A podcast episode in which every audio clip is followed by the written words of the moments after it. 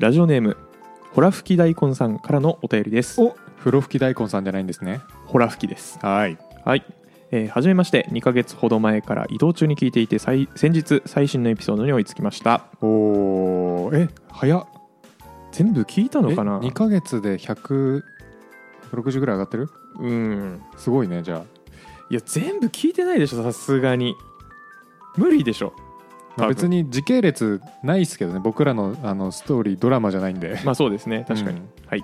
でエンジニア志望で勉強中なのではい特に淳平君に共感しながら聞いていたのですがおおなんだかすごいスピードで成長しているような気がしておお自分の中の淳平君が淳平さんになってしまいそうで夜しかぐっすり眠れません寝て るね寝てるねまあまあまああの全部聞いたとしたら、うん1年半が2ヶ月に詰まってるわけですから、まあ確かに ねそれは成長しますそうだよね時系列2ヶ月じゃないですからね、はいこの人はいで私も淳平君に負けじと成長してエンジニアライフをスタートさせようと思います、おー応援してますはい、そして皆様のますますの活躍を祈ってますありがとうございます PS オフ会エンジニア志望のみでもよければぜひ参加したいですあもうそらぜひって感じですよねそれはぜひって感じですね、うんあのオフ会とか、まあ、イベント的な話は、うんうん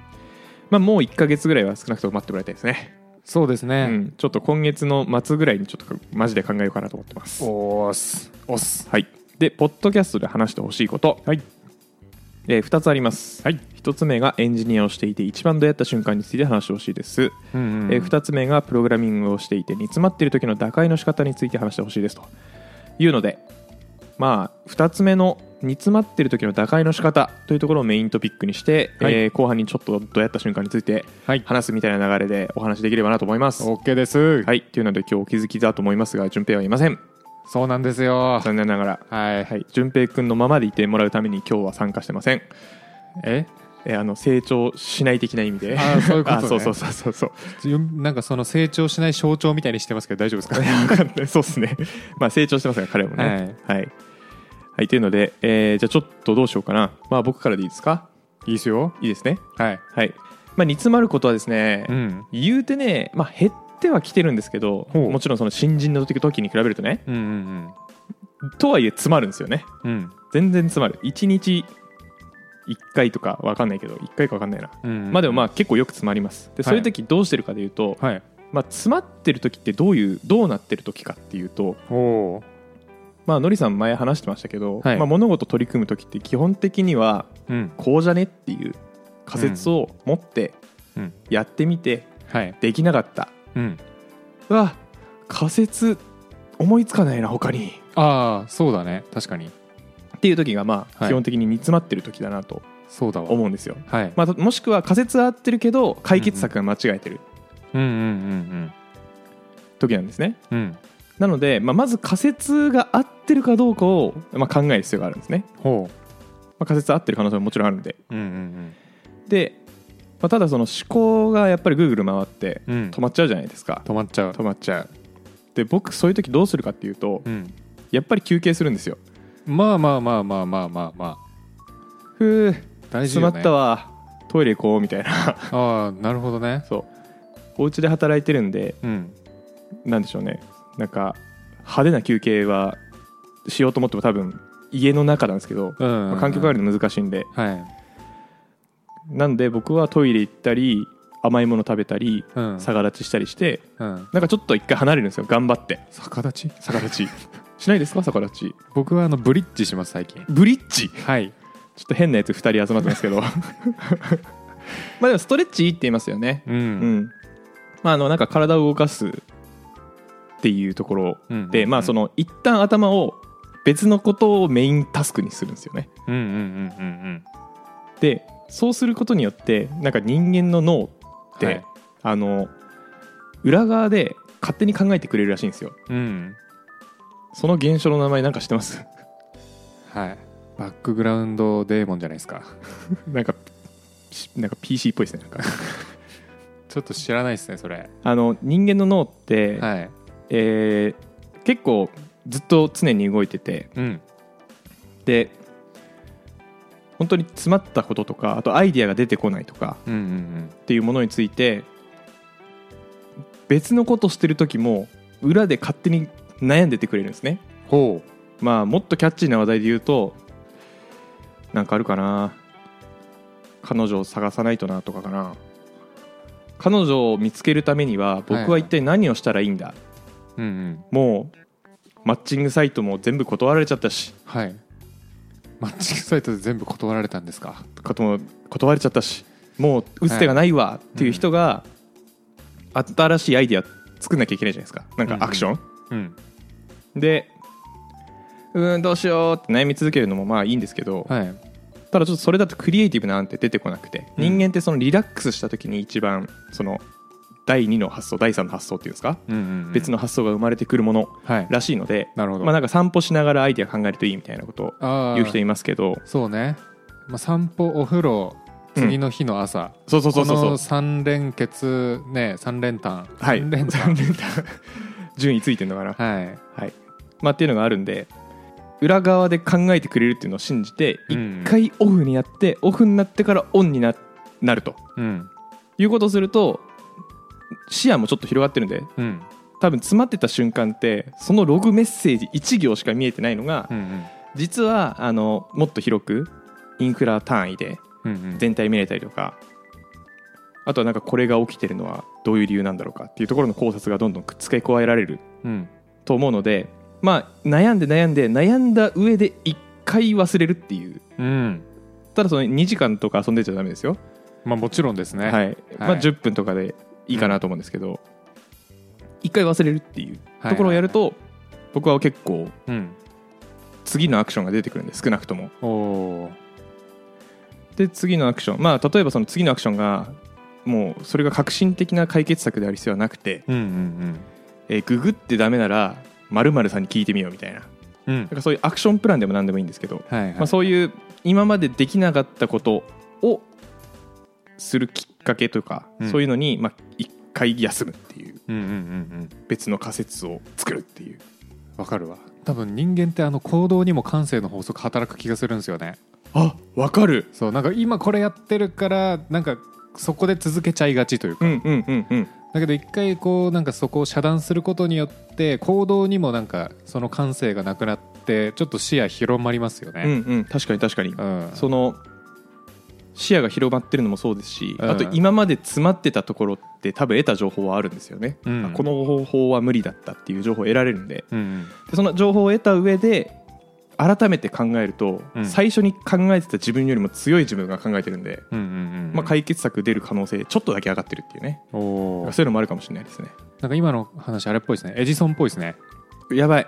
ちょっと教養ありすぎて分かんないですエジソンもなんかあれじゃないですかなんかめちゃめちゃたくさん失敗したけどこれはい失敗したんじゃなくて失敗するっていうことが分かったんだみたいななんかあ成功するための全部材料だったよなる的ほどなドリカム的なやつですねトゥルートゥルーすごっトゥルーかなるほどトゥルなすげえじゃんトゥルーって返すのトゥルーいいですねはいっていうのがなんか基本的に僕はあのそのプログラミングもそうですしビジネスアイディアとか、まあ、全部そうですけど、うん煮詰まってる時はうんうんそういう感じで打開してます今までも今もうんうんうんはいって感じです素晴らしじゃあのりさんお願いしますはい、えーじゃあ僕もですね、まあ、結構カイチが言ったやつもやるんですが、はいえー別の視点からいきます、ありがたいですはい、僕の場合、えー仮説、まあ、さっき言ってたその煮詰まってるという現象を言語化した時のさあの仮説が立てれないとかはい仮説に対して、えーアクションが間違ってるみたいな、うっんていうのが煮詰まってる状態っていうのはもう完全同意ですはいでその上でちょっと別の方法からあの解決策いくと気になるもう基礎に立ち返るほうでそういう時って絶対足りない情報があるんですよ自分の中にあーそれは、うん確かになので僕はドキュメントとか改めてちゃんと読んだりしますねうんうんうんうんこれ解決できねえみたいないやこれ仮説だけどこの仮説考えるにあたってそういえば俺この部分知らないなっていうところに一回立ち返るんですよはいはいはいってなった時に例えばじゃあ今使ってるツールの使い方知らないなみたいなところがあればもう本当にそのツールのドキュメントを一回ちゃんと読んであほうこここういう使い方もできるんだみたいな情報収集に走るようにしますねでうんそれって結構むずくて、むずいなと思って聞いてますあのー焦っちゃうんですよね焦るそうなんか進まないタスクがあると焦っちゃうはいなので焦んないって言う言い聞かせるああずぶとくいくんですねこれがそ近道だってまず思い込むようにすこるはああまあまあまあ確かに、うんでまずそこで、えっとまあ、まず一番簡単に解決できる方法は基礎を集めることだっていうことをもう心の中で誓はい、いその上でもうドキュメントを読みまくりうん、最終的にダメだったらもう知ってそうな人に聞きますね、うんいいですね、うんちょっとここで今聞いててわからないなと思ったところが、はいドキュメントってめちゃめちゃ範囲広いじゃないですか広いそれどこ読むんですかえっとそこはさすがに関係ある箇所を読みますねなんとなく当たりをつけるなんとなく当たりがつけますえーっとまあじゃあ触ってる機能うんなのか、うんまあ、もしくはやりたいと思ってるもののなんかチュートリアルじゃないですけど、うんまあ、そういう関連のものかそうですねえっとまあいまあ、プログラミングだとちょっと例えづらいんであの最近僕ノーコードツールめっちゃ触ってたんですけどあはいはいはいノーコードツールあれマジで分かんないんですよノーコードツール分かんなそあうれはねすごいよマジエでラーとかちゃんと丁寧に出してくんなそ出してくんないしあの素人素人っていうかあのプログラミングプログラマーじゃない人にとってうははいはいはいあのむずすぎてそうですよねあのエンジニアにとっては意表をつきすぎるっていうねなんかえちょっと何それ気になるうーんなってなってるあの、まあ、最近触ってたのはマイクロソフトのパワーアップスっていうローコードツールなんはでいすはけいど、はいはい見た感じ、まあ、プログラミング脳で作るやつなのかなって思っちゃうんですよパワーアップスってすみません RPA ですかアプリアプリケーション作れるやつかあアプリなんだアプリケーション作れるローコードツールみたいな、はいはいはいで僕がそれですっごいハマってたのは変数が作れなくてほ変数作ろ作ってそれを使ってなんかしたいのに、ん変数作れねえってなってううんうんうんでもうそれで悩み続けたんですよなぜかエラー出るみたいなのがめちゃめちゃあって、あもう変数を作ろうとしてるとそこでエラーが出るとそうただなんかエラーが出るっていう状況なんですねでそうで他の箇所見たらなんか変数定義してるなんか変数リストみたいな場所があって、はいはいはいあるんだけどそこにプラスボタンが見当たらなくてほうわこれどこで定義した変数がここに入ってきてるんだよみたいないいやわかんねえはいでもうそれで超煮詰まったんですよその時に、はいなんで僕はよしパワーアップスのドキュメントを読もうと思っておそのお変数の章を読んだんですねはいそしたらそこにすごく分かりやすく書いてあってですね、あやり方がはいはいまあ変数は2種類ありますよみたいな、うんあなるほど変数2種類あるんだみたいなほあでこれがいわばグローバル変数でこれがいわばローカル変数かみたいなのがそのドキュメントに書いてあっうておおで変数は定義しませんみたいな定義しませんと思って見たら、あのパワーアップスって見た目アプリケーションなんですけど、はい裏側の仕組みエクセルっぽいらしくてへえなんかそのセルがないとダメみたいなうんうんうんうんうんうんじゃあそのセルになんか値を作って名前つけてあげないと変数として定義されないんだっていうなんかエンジニアにとってすごい分かりにくい構造になってたんですけど、はいはいまあ、ドキュメントを読んであの情報を集めることによってうんうん解決できたなって思ってますう。んうんうんまあ確かに確かにうんあのすごいわかりますはいえっとプログラミングでも僕同じことが言えると思っててうんえー例えばですよ、うんまあ、AWS の SDK とかはいでなんか何かの引数がめちゃくちゃたくさん必要でそれでこのコマンドで EC2 作るみたいなうんのがあったりしますがはい、パラメーターに入れちゃいけない文字とかやっぱあるんですよね制約とか、ありますねその辺ドキュメントを見ないとまあ分かんないですからうんあ動かんってなった時にそういうドキュメント見て、うんで丁寧に、まあ、英語ですけどうん頑張って英語読んでメソッドの引数の制約事項とか、うんあとなんか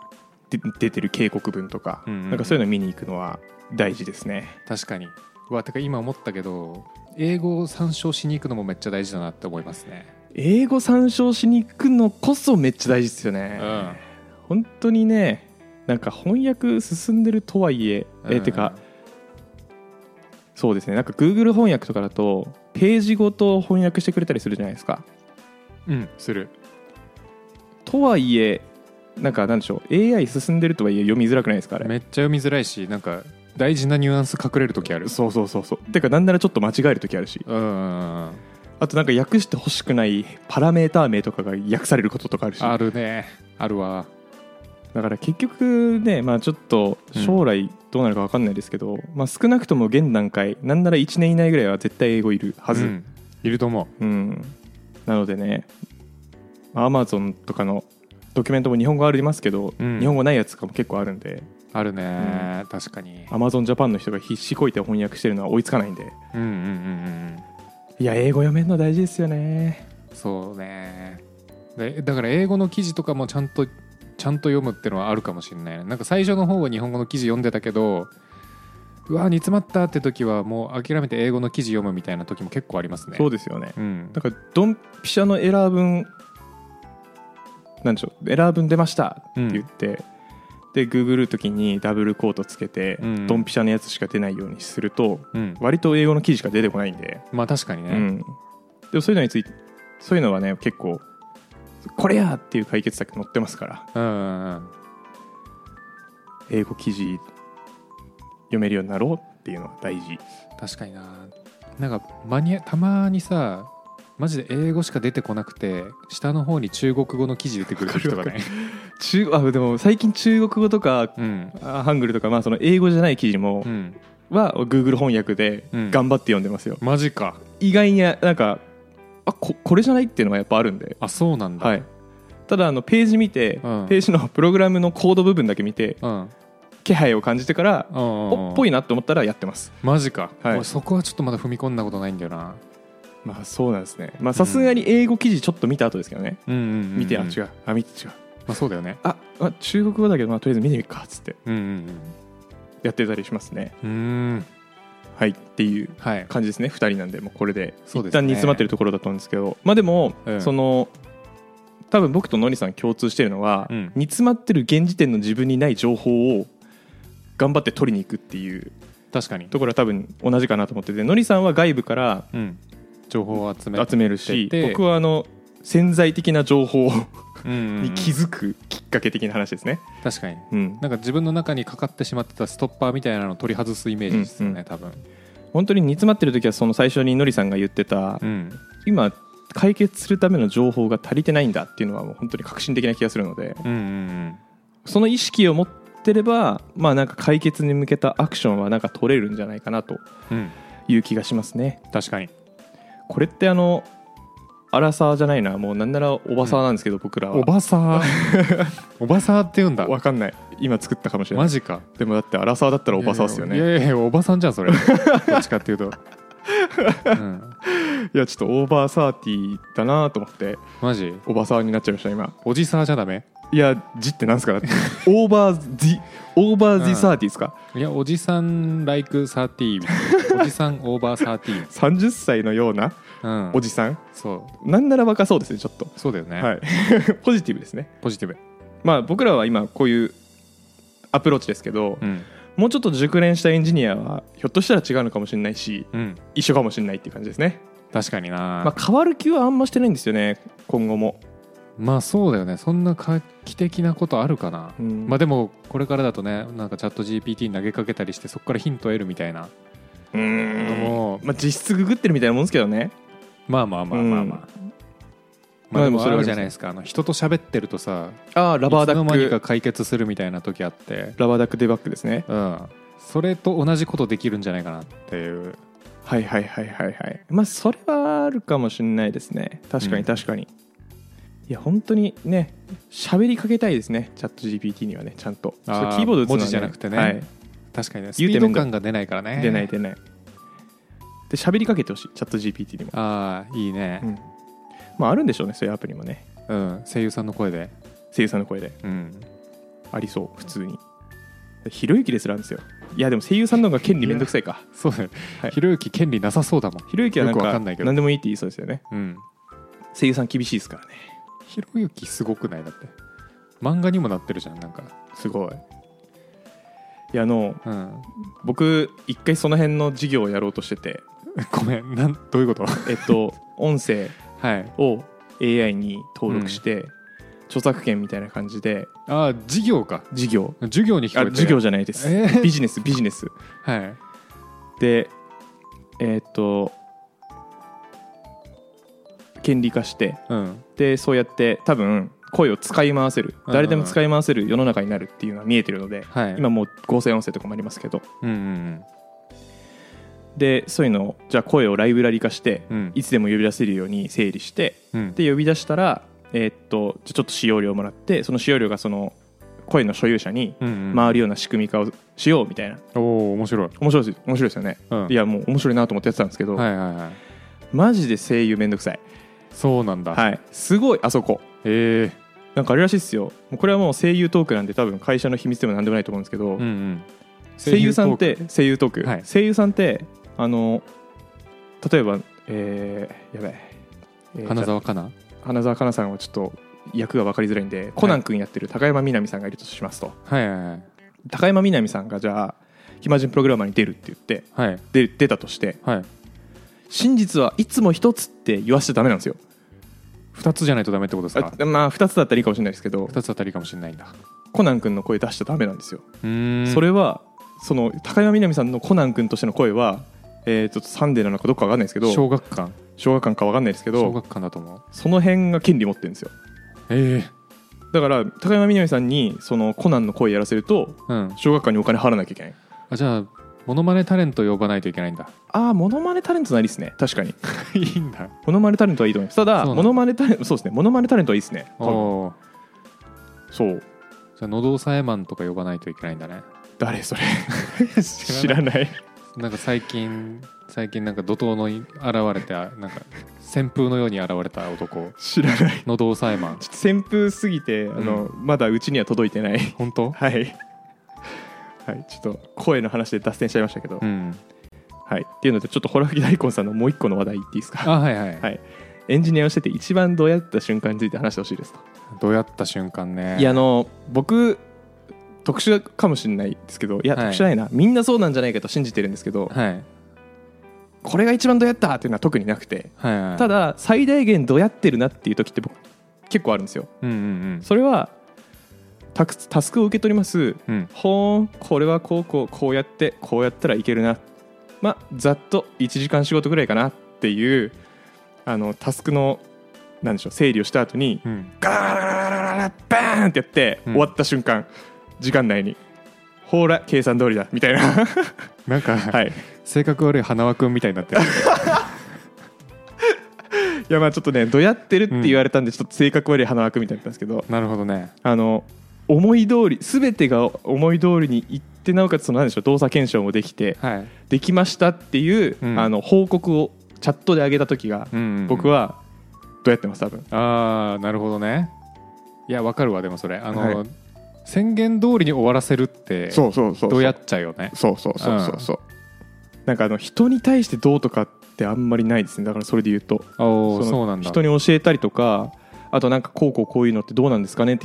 いう会議の場とかで、うん、まあ、多分これはこうなんでこうなりますみたいな発言した時とかも別にどうやってなくてうんうんうん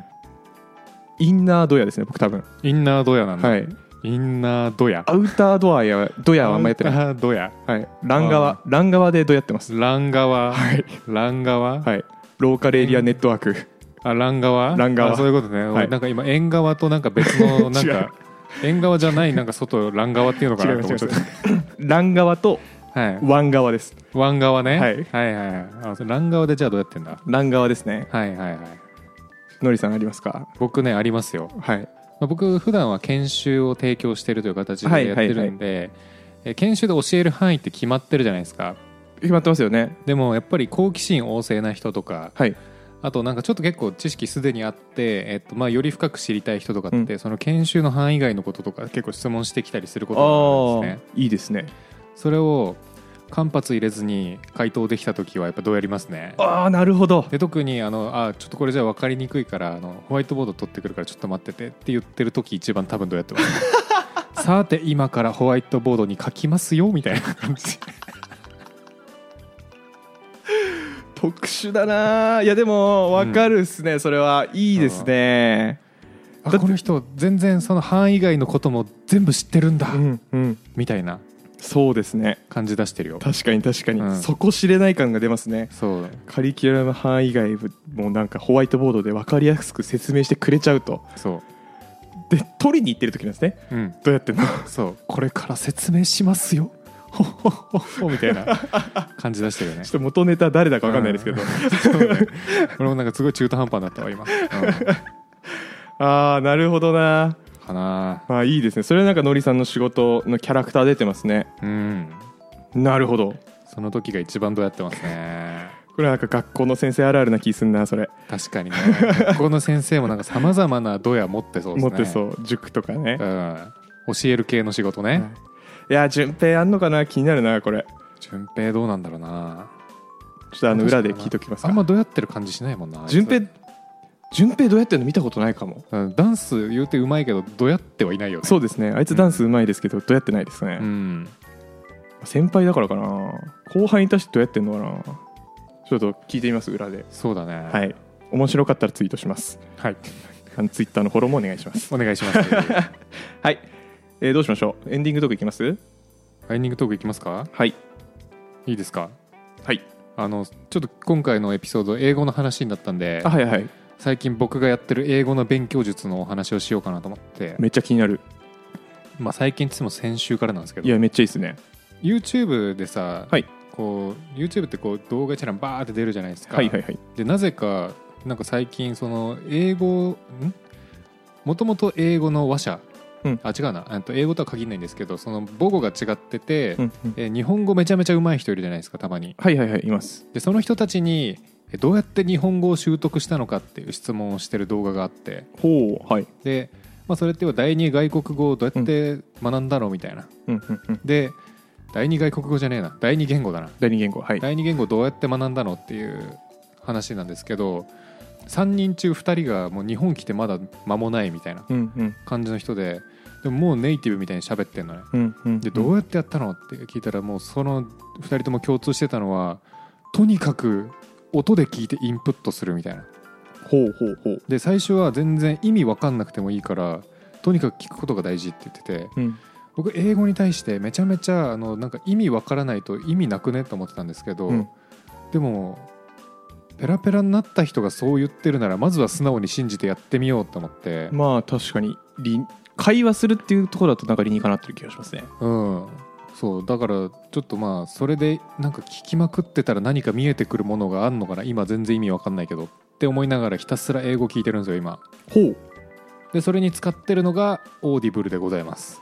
すごくないそれ難易度高くない高いよだって意味わかんないもん俺意味わかんない英語ずっと聞いてるだけだもんあれじゃないですかそれまだなんだっけんありましたよねちょっと前に聞き流すだけのやつあったえあ石川遼のやアクつティブラーニングみたいなやつあ違うなんとかラーニングですけどスピードラーニングスピードラーニングかもしれないあれなんだっけななんかちょっとしっくりきてないな全部石川遼懐かしい同い年スピードラーニングですスピードラーニングか、はい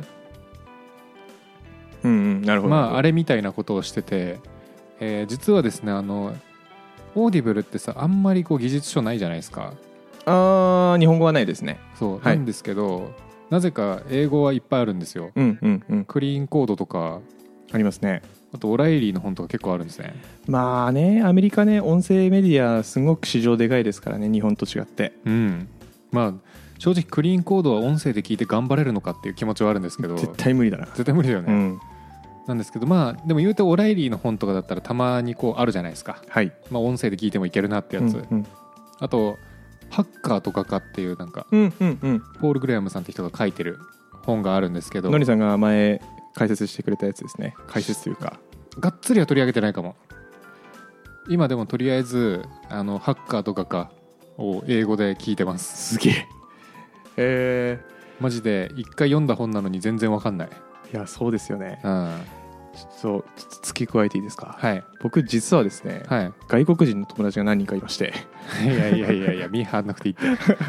いやまあちょっと見え張ったかもしれないな、おまあ、会社に結構いるんですよ、あーで、はいそうい同うこと期でうんえっと、結構飲み飲みに行ったりしてたんですねねうんうんインドの人と、うんうんえー香港か台湾ちょっとどっちか忘れました、ちょっと怒られるんですけど、はいえ ーああとはそうだよね、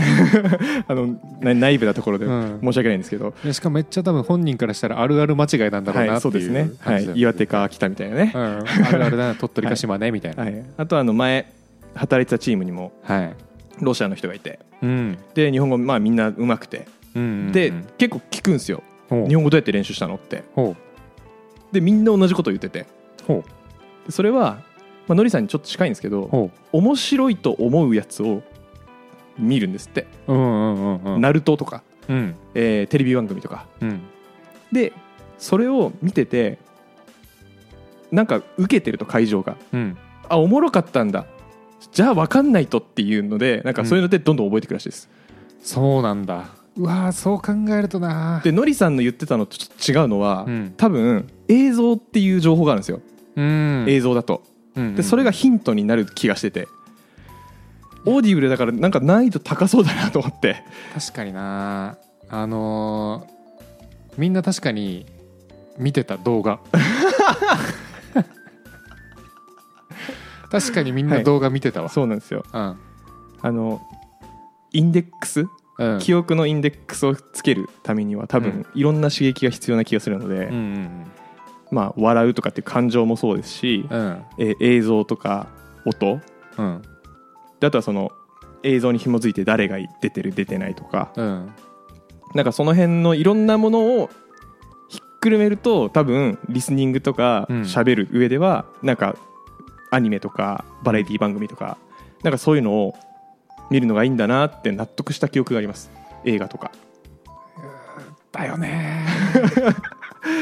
まあ、やってないんですけどねーうんあやろうとしててちょっと朗読はマジで感情わかんねえなってちょっと薄々思ってたわあでもそうなんですね、まあ、技術書よりそうじゃないですかいや寄りそう小説は分かんないけど小説とかさなんか結構感情入れて読んでくれてる朗読の人とかいるじゃんそうなんですねいるなんかラノベのライトノベルのオーディオブックとかだと結構うんアニメさながらにやってくれたりするんですけど、うんうん、うん、普通の小説って普通じゃないですかえ嘘あ感情入ってんだあれもう、入ってると思うよそうなんですね、そうなんだ結構うんうんいやでもいいなってことで僕はあの英語すごい頑張るんでこれから素晴らしいスパイダーマンも見ました英語でマジで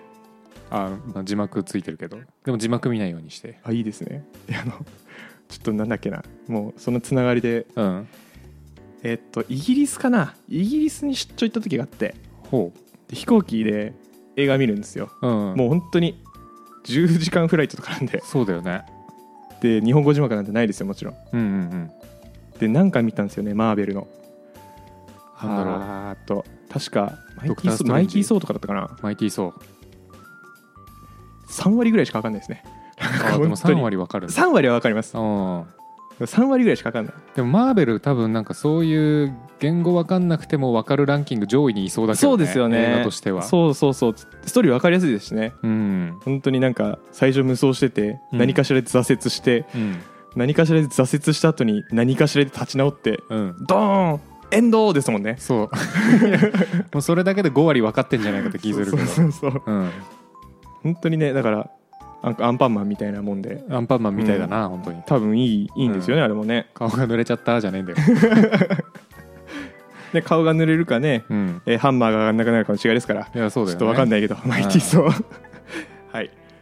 まあでも英語大事なんで結局い、はい、のやりたい本当にやりたいということで僕のあの永遠の中3位じゃなくなりましたすごい立ち直りましたね立ち直りました僕ちなみに半年前ぐらいに言ってたやるって言ったやつもう頓挫しておるなんだっけそれあ英単英単語勉強してますっていうのはうんあの600単語ぐらいやってうん頓挫しましたマジかよ、はい600単語か頓挫しましたねやめちゃうねでも日本人ボキャブラリーはなんか結構知ってる方らしいよそうらしいね、うんいやてかもうそのリーディングとリスニング別物すぎませ ん別物すぎるマジでうんマジで別物ですよねうん、でもなんかそのインタビューのやつ聞いてていやなんか英語って音つながるからなんかあれなんだよなって思ってたけどよくよく考えたら日本語も結構えぐいやつあるなと思ってほうなんか母音がつながるやつとかめっちゃ聞き取りにくいらしいんだよね例えばなんだ「ほうおう」とか「まあ、ほうおう」なんて日常で使わないけどねほうほうって別にでもほうおうじゃないですかそうだからその母音だけで区切ってるパワーが半端ないそれを聞き取る力が日本人半端ないらしいうおううおううおうおううおうおうが「ほう」に聞こえるらしいよはあなるほどねそうはあなるほどね確かにえほう」「ほう」ってなるらしい確かにほうってなるかもしれんうん、であとなんかさ表表記とさ発音違う時あるじゃん洗濯機とかさ洗濯機っていうじゃん、ああ即音便ですねうん、はいはいはいとかなんかそういうのがやっぱあるらしくてあーありあそやうっぱ日本語むずいなと思ったね、まあ日本語はむずいと思います、うん、なんか確かに聞き取りやすそうだなって勝手に思ってたけどそれは自分が母国語だからそうなだけなんだなと思って、思いますね日本語は俺言語として好うん、きじゃないんでああそうなんだ好きじゃない抽象的すぎるしうん情報量少ない気がするあまあ文字にした時の情報量多いんですけど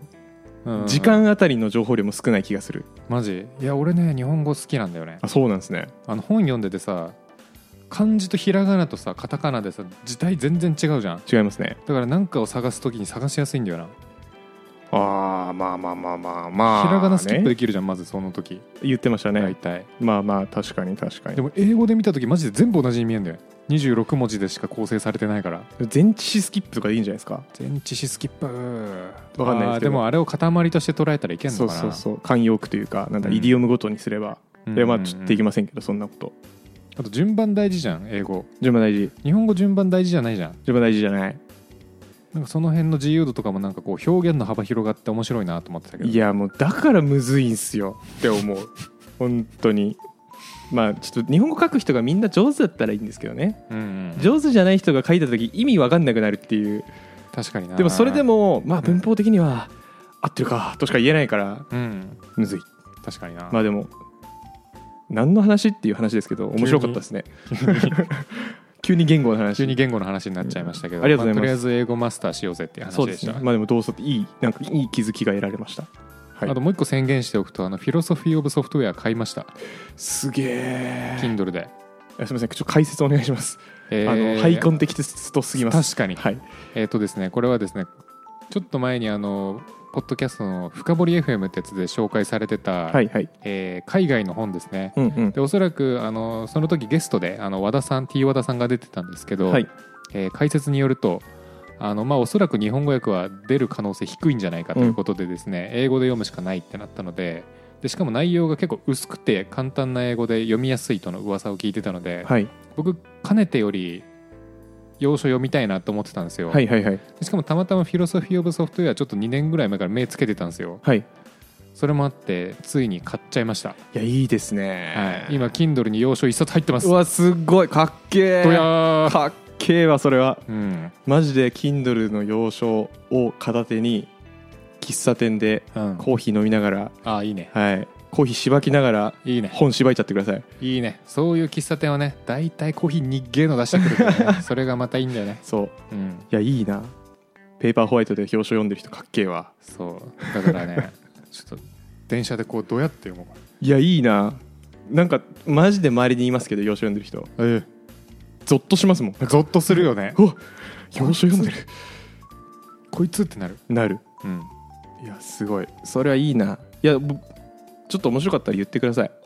ちょっと興味あります僕もまあまだ1ページの半分しか読んでないんでうんまあでもでもでもうんあれはエントリーでちょっと興味あります僕もうんなんかね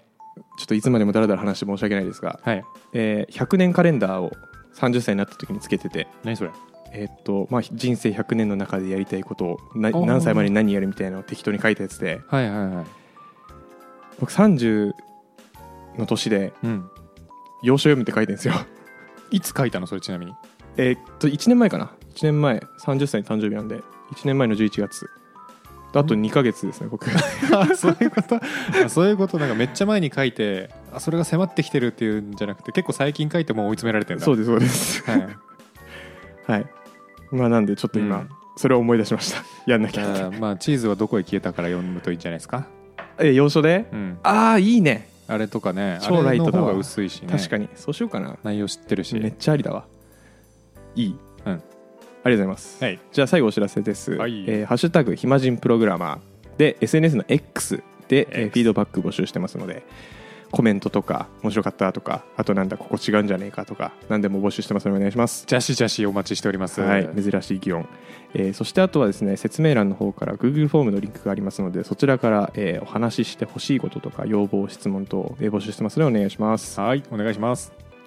はい。では本日お便りホルヒ大根さんありがとうございました。ありがとうございますめ本当にこういうのが力になっておりますもう本当にその通り。エンジニア頑張ってなってください。 はいあとホラーは吹かないようにそうですね。はい。それではまた次回。バイバイさあ皆さん次の商品は目玉商品ですこちらめちゃくちゃでかいエンターキーわあ大きいこれがあるとストレス発散生産性アップ快適な睡眠もえ枕にしちゃうんですかこちらの商品はお値段なんと1024円わお2の10乗そして今番組終了1時間以内に Google フォームよりお便りを送った方はちっちゃいスペースキーもついてきますポケットに入れて持ち運べますね番組の高評価フォローもすると会員割引なんと90%オフえほぼただ今すぐご応募を暇人プログラマーからお知らせです暇プロメンバーとメンタリングしたい人を募集しますどうやったら中級エンジニアになれる悩みを相談したいなどなど相談内容は何でも OK ですメンタリングを通じて何か気づきを持って帰ってもらえるように頑張ります